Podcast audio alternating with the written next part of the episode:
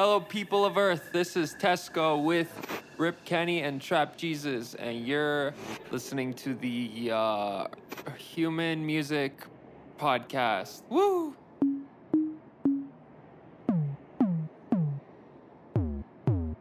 Hmm. Human Music Podcast. I like it. What's up, humans? It is the Human Music Podcast back with you one more again. I know y'all listening to this in the future times and the after, but here in the present, we just went through something crazy. They call it Black Friday, Dun dun dun. Cyber Monday. And uh, I'm curious what my cohorts here bought on those crazy, crazy deal days. I, I want to know what cool tools you got that I get to be jealous of for the rest of the year that I didn't get a good deal. You want to kick it off, Rip Kenny? yeah, so your boy's balling on a budget this year. So I Woo. bought one thing, uh, which was just a tuner for my guitar. Hell yeah. Right. That's a good important. thing to have.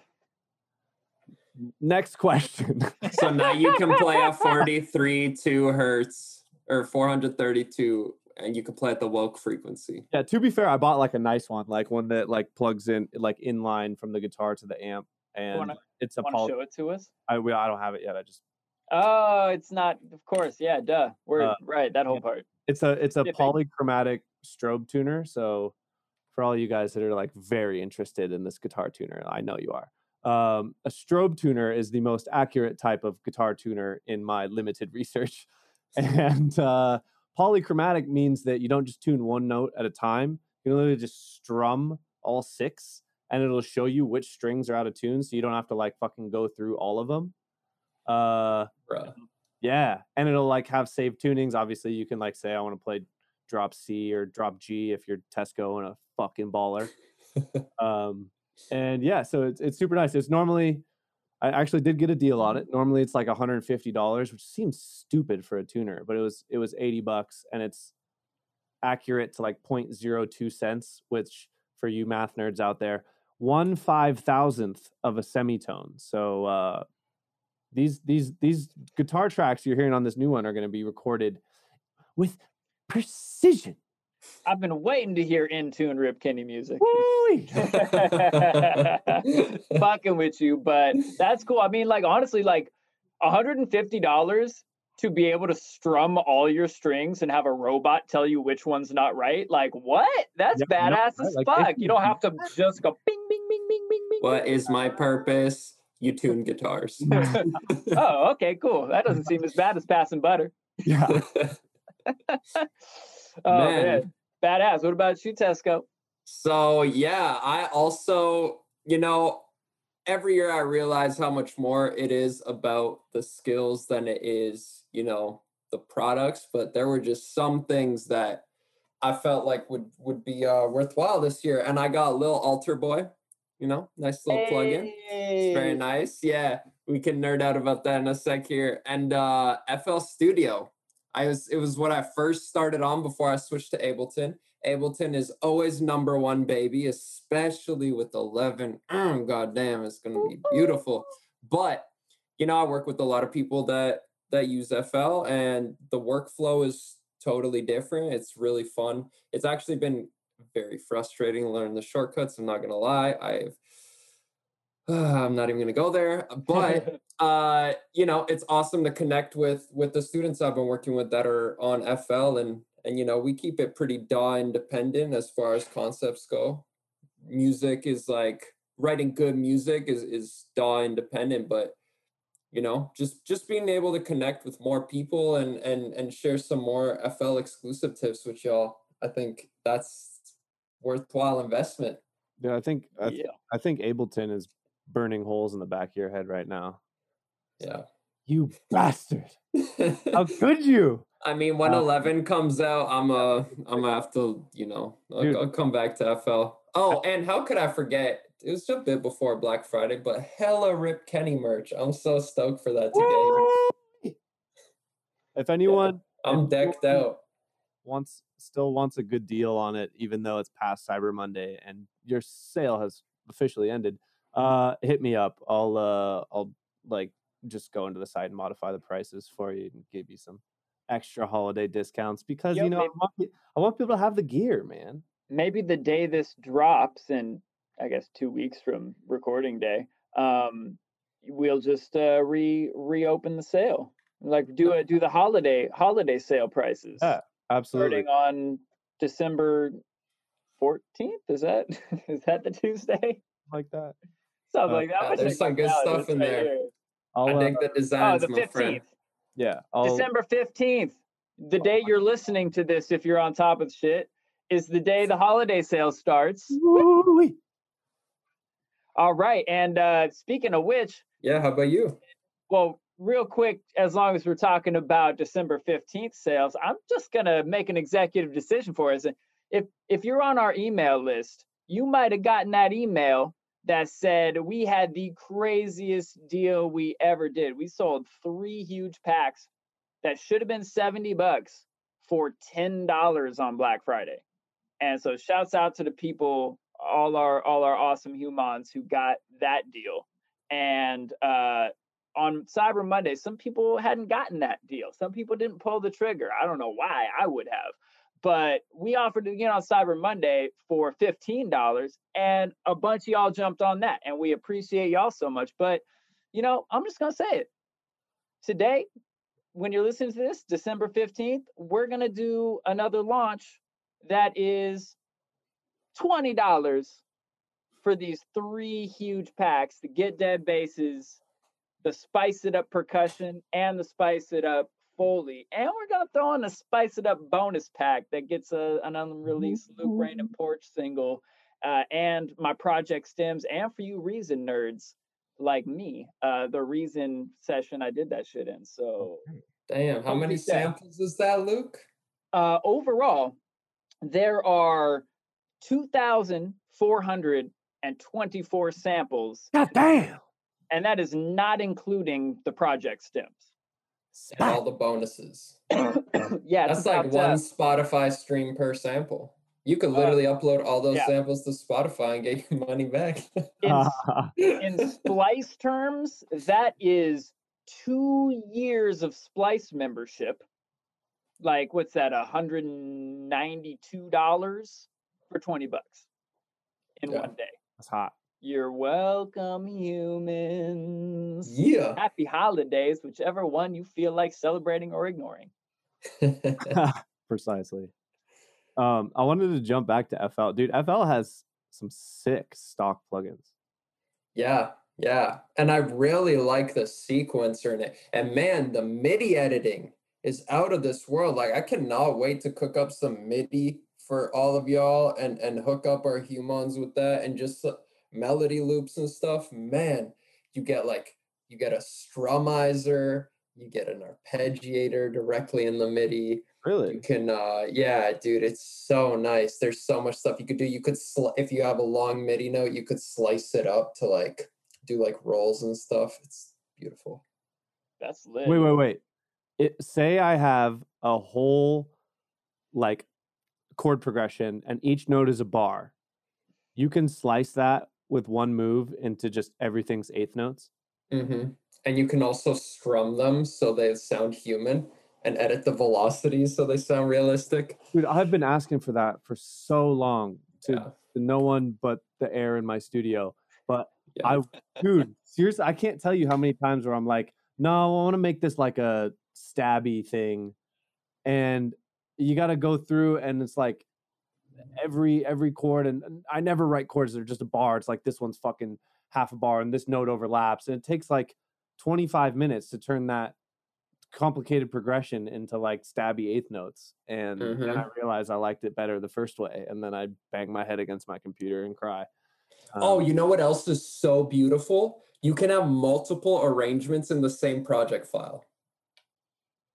Wait, you- So like in your sequencer up top, you click arrangement one, and then like you could lay out your song however you like it. And then if you're like, hmm, this is cool, but what if it was like different arrangement? Then you can hit arrangement two and it opens up a new sequencer for you. So you don't have to make like two versions next to each other. You just have like a little selector where you could like try out different arrangements, or you could have like one that you do for sound design. And dude, it's so beautiful. They have a shortcut. What is it? I wrote it down here. It's like control shift C and control alt shift C. You can just consolidate shit like straight in the sequencer either from the start of the clip or from the start of the the midi sequence or from the the start of the song itself and you could just bounce it out directly in it and then it just makes a channel under it like it's grouped and it just like bounces out the audio for you and then you just like swap them and then you could like just hide the midi You know, you can just freeze it and then option drag the audio down to a new audio track, right? Yeah. But it's like it's really nice for when you have like more complex stuff. Like in Ableton, if you have shit grouped up, you have to resample and like listen to that two minute loop. True. Yeah, every DAW seems to have like total superpowers, and then obviously it also has some like blind Big spots. where I haven't figured out what the other DAW is doing yet. Like, Like control B for duplicate. Why for the love of God? Why? Control bastards. yeah. yeah, is B? Is that in? Is that in B. Ableton, or is that in? No, Fruity- that's FL? Fruity Loops. It's control FL, D control- and A or Yeah, yeah, Control D and and Reason too. as it should be. Yeah, why wouldn't it? Why would it be any other thing than D? Yeah. All right, all right. What are you gonna do? anyway, yeah, FL's been pretty sick. Uh, I'm stoked to put out some FL content for y'all. But uh Luke, you want to talk about what you picked up? Oh yes, son. Yes, I do. Um, so I, uh, I uh, actually, I picked up quite a few things. I was not intending to at all. I mean, uh, I uh, I ended up after after seeing folks in our private Facebook group uh, pick up uh, little AlterBoy, and you and and somebody else were fanboying about it. I had been Shout thinking out about it for a while. Lance, yeah, shouts out to Lance. And I was like, man, I really feel like I should have this. I love doing pitchy vocals and I can definitely hear the algorithm a little bit when I just straight pitch shift it. And you know, depending on what I'm doing, sometimes that it's not bothersome and sometimes it is. And I've been thinking I need a better solution. So I got that.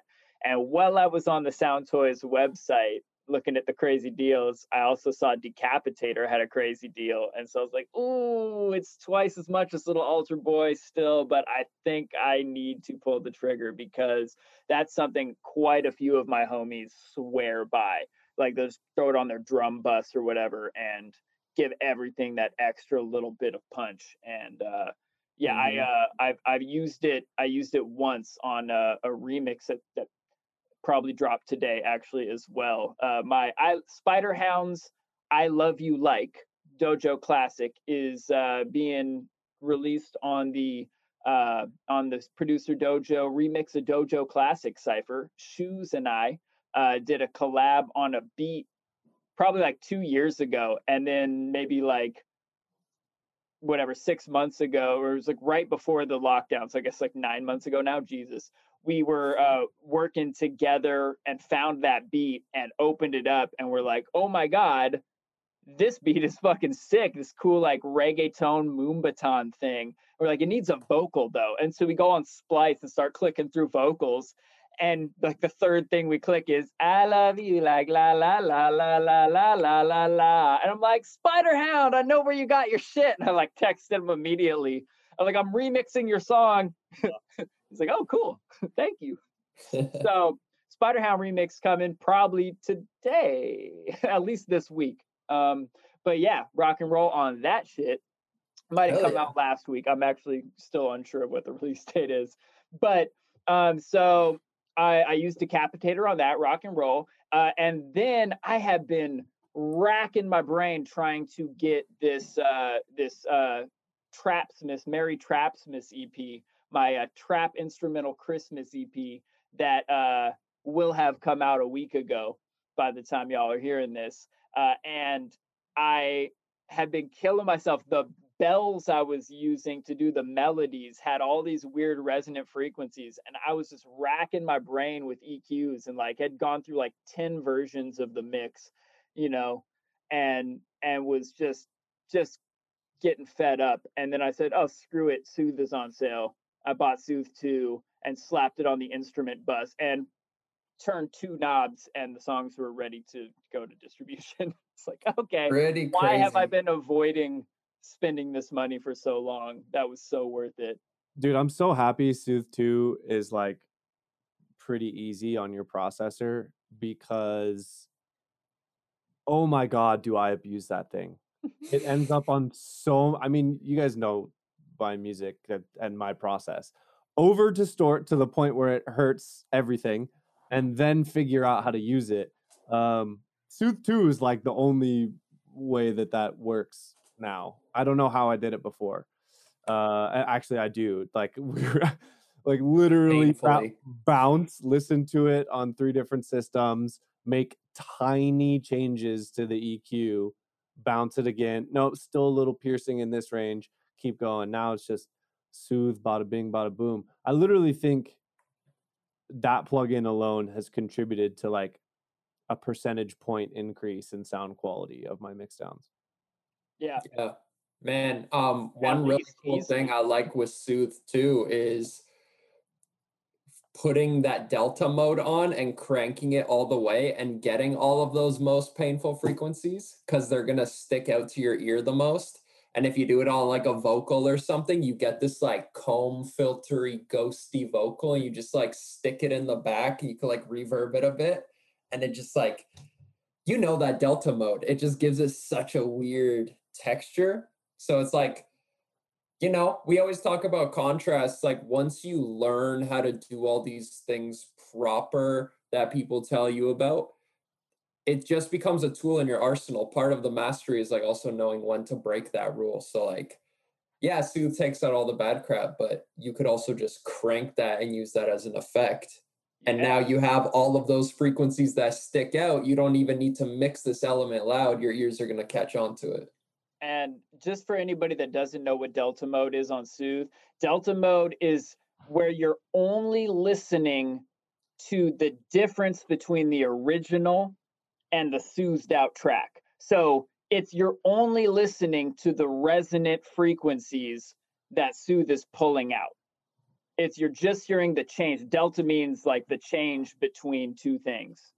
Uh, and so that's what Tesco's talking about. There's a function, it's in the bottom kind of middle next to the bypass button. You hit delta, and then you're only listening to the frequencies that Soothe took out for you. It's meant so that you can like hear, like, what am I taking out? Am I taking out too much? Is it the right things? What was I hearing before? And it's a good ear training to just like click on and off and hear what the difference is. Just like it's a good idea to bypass your plugins, but man, Tesco always coming with the sick ways to to like break your tools in in interesting ways to get different kinds of functions. Like fucking Yeah. bro.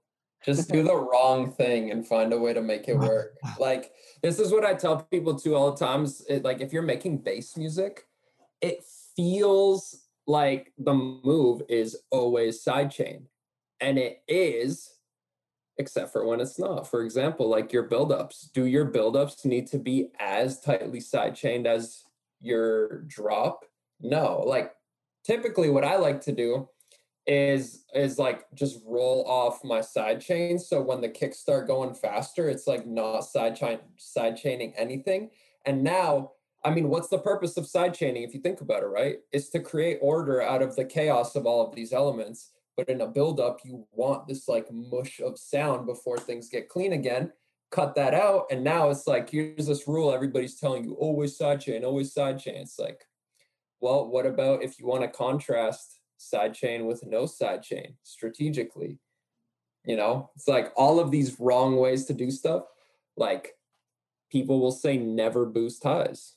Well what about when you want that phasing you know like always question why you're doing these things and Yeah. find creative ways to break it that's how you get like the craziest sounds Yeah, absolutely. And as far as uh, you know, side chains on a buildup, I the way my mixing template is set up, I've got my kicks and snares in one group and my percussion in a separate group, and then they sum into my overall drum group.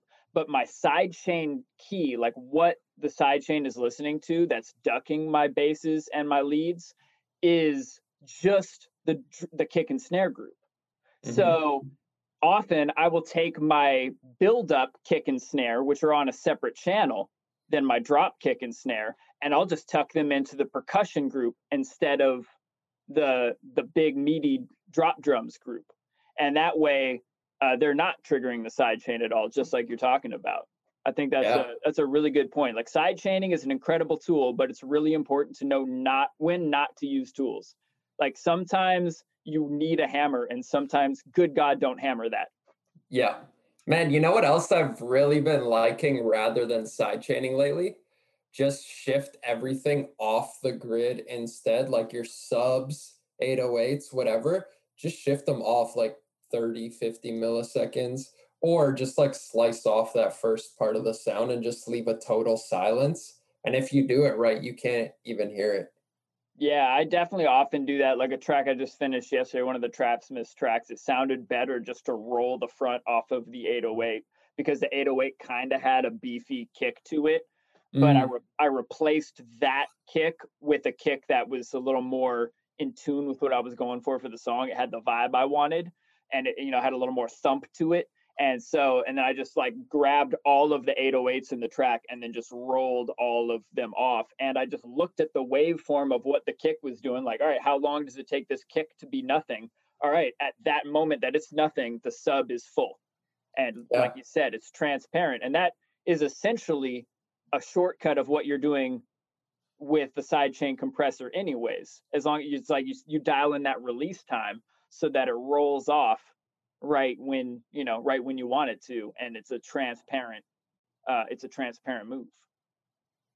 Totally. Anytime i'm working with with an 808 that's that's usually what i tend to do just because i like having that control over how like how the 808 sweeps in because it's more important than like just a kick and a sub like you want the sub to pretty much be there when the kick is not and that's like your criteria right um, you just don't want them to overlap.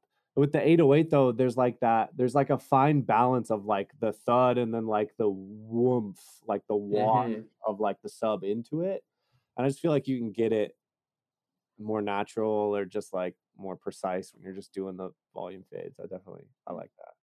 It One thing I really work. like too that uh that Dylan shared with us was uh putting your kick and sub on the same audio track and you get the tail of the kick the kick's waveform overlapping. So it's like almost so it's like like you know the, yeah, but you can nice. like you can line it up so the sine wave stays consistent from the kick into the sub. Beautiful. That's Game. super. That's a super dope move. Yeah. Uh, I was gonna say also like um, this technique of like rolling it off can be used to make a really nice contrast. Like say your your 808 has a good attack and impact at the front, but the kick you're using has a bigger, me, you know, meatier, beefier attack and thud to it. You can use that as a contrast. So some of the times the 808 hits, it has the kick layered and you roll off that initial kick of the 808. And other times you let the kick of the 808 be the kick and it gives you that kind of dynamic push and pull of some of these kicks, like maybe it hits on the one and it's that super meaty kick, and then the offbeat one after the snare just has the 808 kick, and so it's got that big womp and then a slightly less wompy womp. Hmm. Yeah, hey, I got a question for you guys. Do you prefer audio or MIDI more for drums? And when what's sort of your criteria for how you choose audio versus MIDI? Um, I can take it first. Uh, audio. Interesting. For a lot of reasons. One, I like seeing the audio. I like I, I like seeing the waveforms in general. I like reading audio. I started uh, by using Acid Music way, way, way back in the day, and that's all you could do was audio. And so I got really used to just reading the waveforms. I think reading waveforms is one of the most essential skills a producer can have in audio, basic audio editing.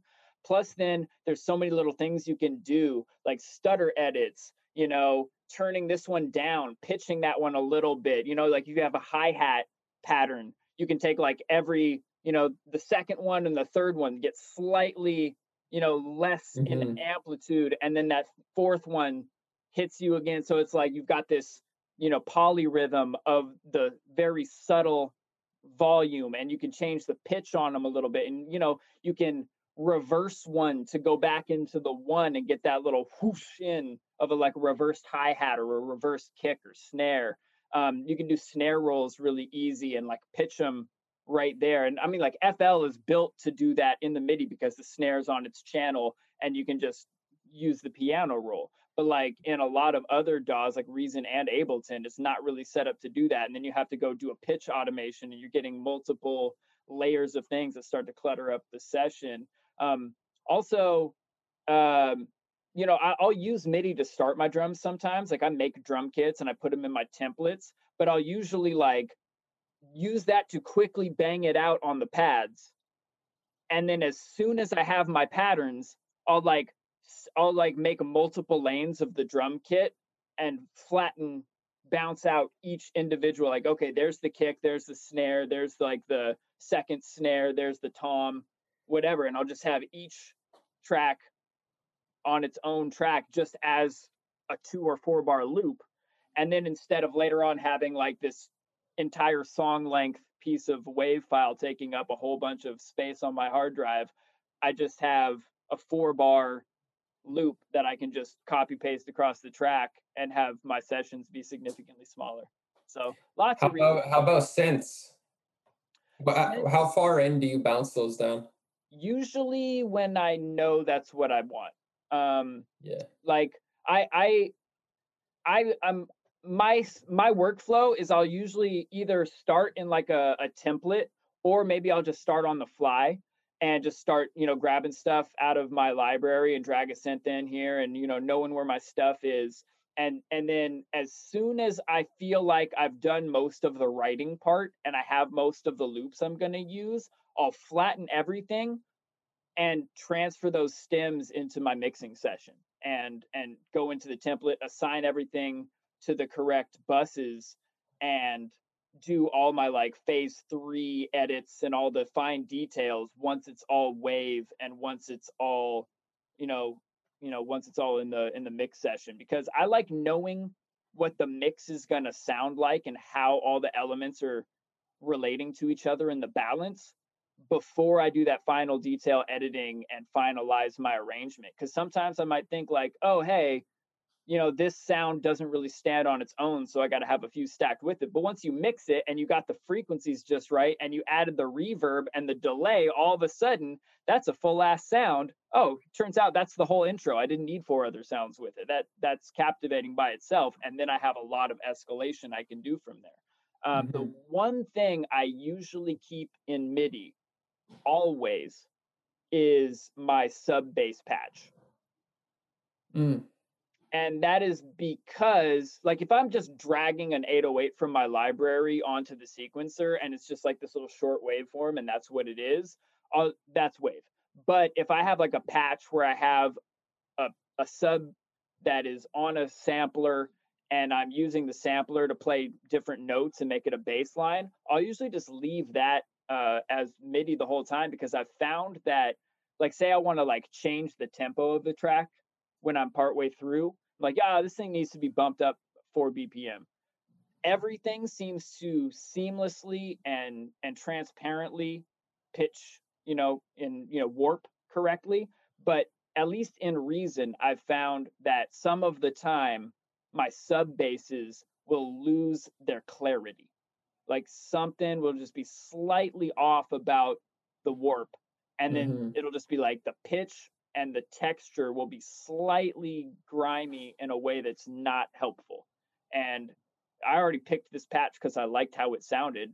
And one sampler, you know, I like getting down. Another reason I like getting down to wave is because all of those serum patches and all of those drum machines and all of those effects you've layered on shit you flatten that. Now I have all of my CPU back to abuse soothe and you know various FabFilter plugins and shit you know like fucking run nine different pro q3s on you know whatever on on uh on linear phase you know but one little sampler with a sub patch on it is taking up absolutely zero maybe you know half a percent of my total Mhm. processing power so it doesn't really matter and i find that i get better results Nice. So that's Yeah, my I, uh, midway versus midi what I- about you evan I was gonna say I, I pretty much have nothing to add, but except for uh ev- like drums. Okay, so everything in audio except my main kick and snare, because that MIDI routes up to my sidechain trigger and then back down to all the side chains. So basically, the MIDI of the kick and snare, I have it that way, so I can literally just put a kick and snare in, and then I don't have I never have to set up the side chain. It's just already working, which just saves time and also saves the issue of you liked how it sounded before the sidechain was fully going strong. Um, I used to fall in that pitfall a lot, and then you kind of Mhm. make this like half-ass compromise of like what your sidechain should be and like what you kind of liked the way before, how it sounded. Um, but yeah, so then everything else audio uh even like snare accent layers i prefer to do in audio for the same reason as why I like to do hi hats and other percussion. Like like Luke said, if if you have a hi hat rhythm and you just got like repeating eighth notes, if you put that in MIDI, basically your controls are length and velocity in Ableton that are like really easily acceptable, like accessible. But when it's in audio, you can use the manual volume fades on those hi hats to like just do little micro adjustments to how they accent. And so then it's like like a drummer like playing a repeating eighth note rhythm like not all of those are going to be the exact same. So unless you're doing like trap drums or something like for hip hop where it's like that's the sound, like it just sounds way more natural and like Luke said, you can adjust the pitch of them like just like in the audio sample in Ableton just like grab that slider and just pull it up like 5 cents and then put the next one down 3 cents and pull this mm-hmm. one up half a dB and this one down half a dB. And if you do volume plus detune plus a little bit of work on the fades, instantly all of those sound so much more natural. And you don't have to do a whole lot. If you have a repeating eighth note hi-hat pattern, just do like like 8 is more than enough. And uh, like most of the time I'll just do 4, duplicate the 4 and then like change a couple things on the next 4 and then like that's that's my 8 if it's like a repeating rhythm like that. But um yeah, and then as far as bouncing stuff down to audio, I'm fucking terrible at this, man. Like I have serious commitment issues when it comes to audio. Like you know, you got like that pluck in your build up that's like a complicated ARP and you got like 10 lanes of automation on the reverb and the filter and the distortion and this and that and the other thing and like every time you bounce you're like I think it opened up just like a little bit too much at the end. You kind of adjust it and take it back down. So I'm just I'm a tweaker, so I just like even when I bounce something, I literally freeze it, turn it off, and then duplicate it and flatten it. So I have the copy to go back to. Um, I feel that. That's that's the same as me working in the two session method where it's like this session is all MIDI. Everything in case I messed up on this bounce, all I have to do is open that session, hit the tweaks, rebounce, and import. You know, it's like I'm too late. I don't a little- I feel you. I usually don't go back.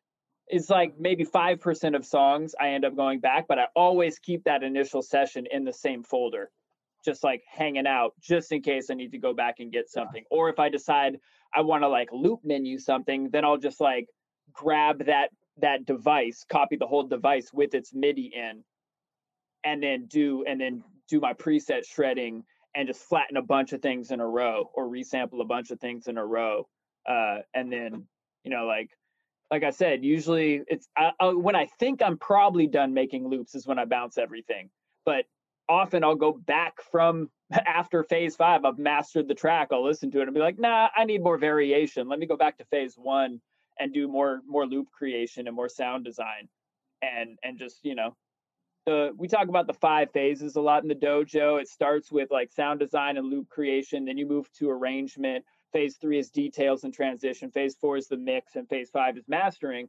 But I like to tell my students like this is like a just a checklist of things that need to be done for the song to be done, but it is not in any way a concrete order of you have to finish this all the way before you move to that. Like move through the process, get your first draft done, throw a mix and master on it, and then you'll certainly end up back in those earlier phases on your other drafts. Yeah, amen. Also, um, for our Abletoners, if you add your project folder to the sidebar explorer thing on the left, you can actually open up those project folders and drag in channels from previous projects. So it's tight if you save multiple versions, you just call chords MIDI or lead MIDI or whatever, and then you save a new version, bounce it down. If you ever got to go back, it's easy as drag and drop. That's badass. I did not even know Yeah, that as that- a as a reason. It's tight. It is. that It is super Ableton. helpful. I I will say that I'm still almost too lazy to do that sometimes because sometimes it crashes Ableton when I pull in li- Uh, because like the sound that I don't want to bounce is the one that's super complicated and has all these automations and crazy plugins and shit. And then I mean it's not it's really rare, but everyone knows how much a crash can just take you out of flow state. Yeah. But even if you're just mixing the record, like I just prefer not to have to do that. I I do I use that all the time in the writing phase when I'm like the project's still empty. I I know that there's not a bunch of processor limitation that I'm running into and I just like oh that one sound that I used in this other one like that would be a good starting place to resample for this. Just pull it in.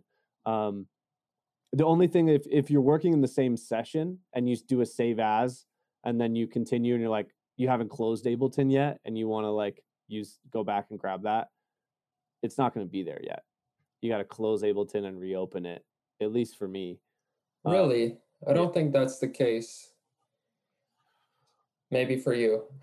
well yeah i might have i've wondered about this because my my main folder where i keep my projects is on the cloud like apple icloud Mm, so that uh, it's got a cloud backup plus i have an external hard drive like backup plus another separate ocd backup for projects that i like that's how you do it.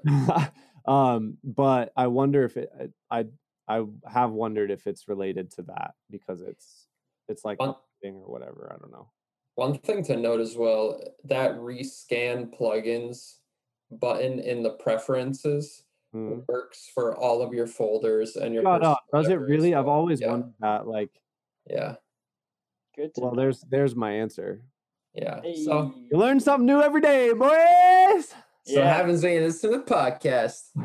you. Um And I just want to say, just throw this out Yeah. One of the cool things about Reason is you can have a multiple project windows open at the same time. And that's why the methods I'm talking about work so well for Reason Mm. specifically. It's because like I Oh. don't have to like bounce all my stems all the way out and then close that session and open a new one and then import all these stems. All I have to do is like I'm in the MIDI session where I'm banging all the loops out and then I'm like, oh, this is pretty lit. Grab them all, right click and say bounce in place, which is a one step freeze and flatten process where it leaves the MIDI there. It just mutes the MIDI clip and replaces it with an audio clip in one click. And then all I have to do is open my mixing template. It pops open. I copy all the audio tracks, select all the audio tracks, hit copy, and hit paste in the new session. And it goes bloop. And then Oh, I awesome. save and close the MIDI session.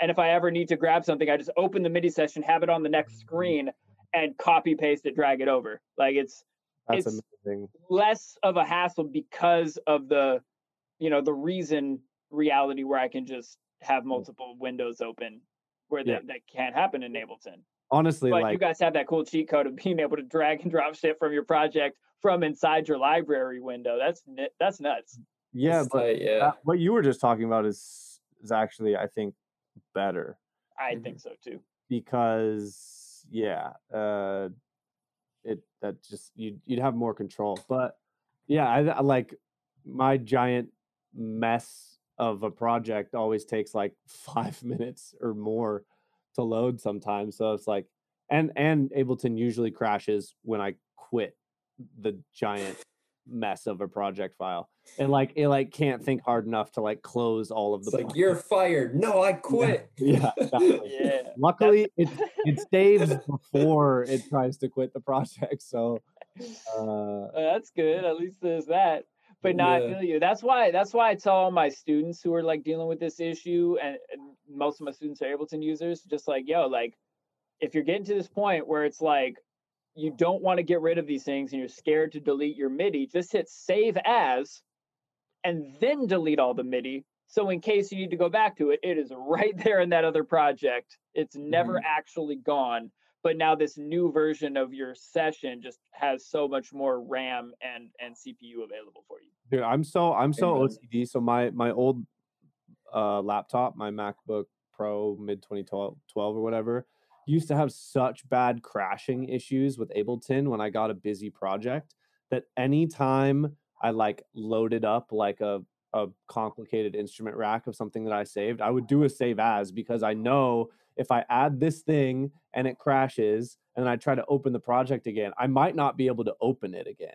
Like that happened to mm. me on my Mac and literally would be like sometimes it would open and I'd be like hold my breath like oh fuck project open and then I would like try and like tiptoe down and like delete something and then if I try to delete like three tracks at once it would crash again then I got to like try and restart my computer 5 times to open it. Dude it was a nightmare. Is this why Been Seth there. Drake calls it unstableton?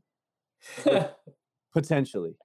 Uh but literally i just i got such an ocd from that that now like dude by the time i have a finished project i probably have like it's gotten better. It used to be like a 100 save ases now it's down to like 60 I like the term Hey. save as is. save I, ases I'm gonna start saying that. I like save that your a lot. ases Number of as. save your ass I save just your had a- ass is the I was save talking to a student the other day that was saying he like every time he makes a change, he hits save as on the project, and so like all of his projects have like ten or fifteen versions. I'm like, man, I cannot do that to myself. 10 or 15 Oh, 10 or that's it. 15. That's cute. Bruh, like that's what I'm saying. level I- up I can't bro. even do that shit. I'm like, I have, I used to do three because my old computer couldn't handle a mixing chain of plugins and a mastering chain of plugins at the same time. On this new computer, it's got the beef to do it. So, two, I have the MIDI session and the mix master session, and that's it. Two sessions per song every single time. Unless I have some like catastrophic mix problem and need to start the mix over, and then I just hit save as, zero everything out, and Yeah, keep okay, that but, one as a reference. What about what about when you have like a really finicky patch in Serum and it's like almost there, but you know that you need to make a bunch of changes inside the synth and you're not going to be able to undo everything that you're doing cleanly? You don't save as? I mean, I I don't have a lot of finicky patches. Uh, Sounds like a really just- I problem. don't be I don't be I don't I don't design my serum patches. I My wait God, for, bro. I wait for Rip Kenny and Tesco to come up with a new batch and send them to me, or I go buy the Cryptochronica and Hexus ones like I just did on Black Friday. Callback. Yeah. Uh, but Man, yo, I just like, mud pie it till it sounds right. I'm Can I just say, the though- best patches are extra finicky. I'm telling you. Can I just say though, finicky patch sounds like a beautiful, beautiful countryside in Ireland.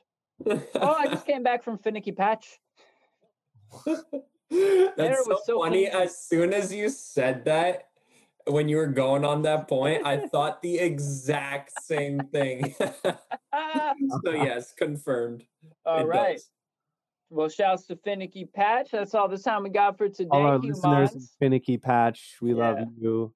you're my- Finicky Patch Ireland shouts. You're my favorite part of Ireland. And Hey, also just favorite big shouts to uh, Columbus, Ohio, for some reason, our highest listened to place in the country, Woo! in the world still. So, Columbus kicks ass. woo! I like all Shout of outs Except, Columbus. except that guy, because, you know, genocide. what? Peace Uh-huh. among worlds. Fuck Christopher Columbus. Peace. I like it. What's up, humans? Thank you so much for listening to the Human Music Podcast. We truly appreciate you. In fact, we made you a gift. Click on the link in the episode description to get our new sample pack for free. It has some of our favorite basses, FX, percussions, and Foley sounds to instantly level up your productions. As always, remember to rate and subscribe, and we'll get back at you with a new episode every Tuesday. Peace and peace among worlds.